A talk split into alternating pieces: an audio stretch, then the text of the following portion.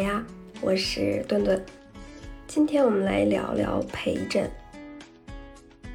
挂号、排队、做检查、取结果、取药，这些医院就医的流程，对于年轻人来说，这些事儿不算难；可是对于老年人来说，着实是需要费一番周折。你像呃核酸监测呀、抽血，不在一个楼层。呃，监测、抽血、拿结果，还要打印病历、取药，那来回会好跑好几趟，再加上等结果，几个小时才能把病看完。那很多环节呢，又要靠这种自助机，虽然有工作人员帮忙，但是这个过程走下来，它简直就是迷宫。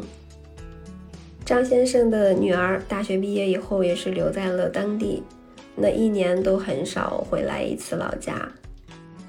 老人也说，那孩子从上大学到毕业工作，已经在外地待了十多年了。张先生说，十五年前自己跟老伴儿都还年轻，女儿不在身边，不觉得有什么不方便。可是现在老两口已经六十多岁了。很多事情独自办起来，着实有些力不从心。张先生说自己去年患上了老年性的眼病，那双眼视力变差，需要去医院眼科进行检查。当时是老伴陪他去的，他视力不好，所以跑前跑后办手续都是老伴儿一个人。看着老伴儿忙前忙后的样子，他心里特别不是滋味。可是自己和老伴儿又不愿意将不便告诉女儿，毕竟孩子一个人离家在外也不容易，不想让他为老两口担心。后来实在没有办法，经过检查，张先生的眼睛需要做手术。女儿得知这个情况后。找来了他的一位发小，陪着他和老伴儿办理了住院手续。在女儿发小的陪伴下，住院手续、缴费、检查等都进行得十分顺利，帮自己和老伴儿消除了很多的烦恼。其实有一些老年人不怎么会用智能手机，到医院就诊往往手足无措。如果有儿女陪在身边，老年人就诊会顺畅许多，可如果碰巧儿女在外地，或者忙于工作脱不开身的时候，如果有专人陪着看病，真的是再好不过了。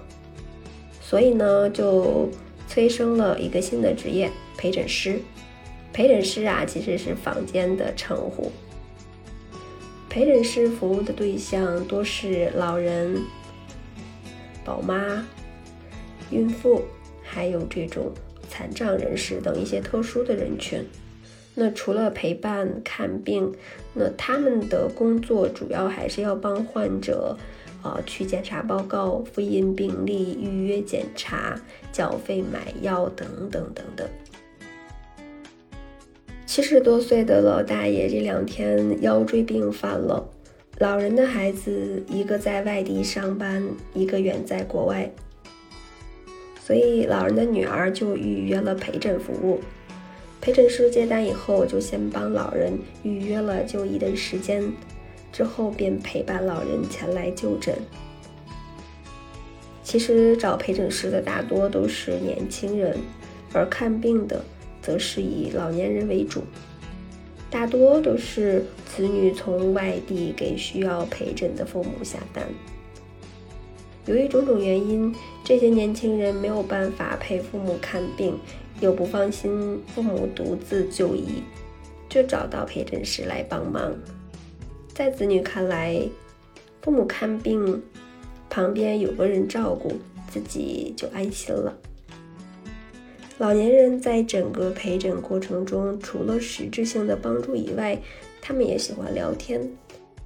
老年人对于诊疗的过程不熟悉，需要帮助，但是他们更需要得到的是关心。那陪诊师其实也是一个有温度的职业。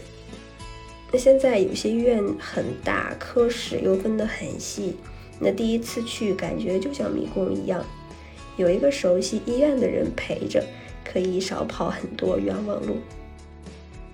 我是顿顿，您有陪诊需求可以私信顿顿。祝你健康平安。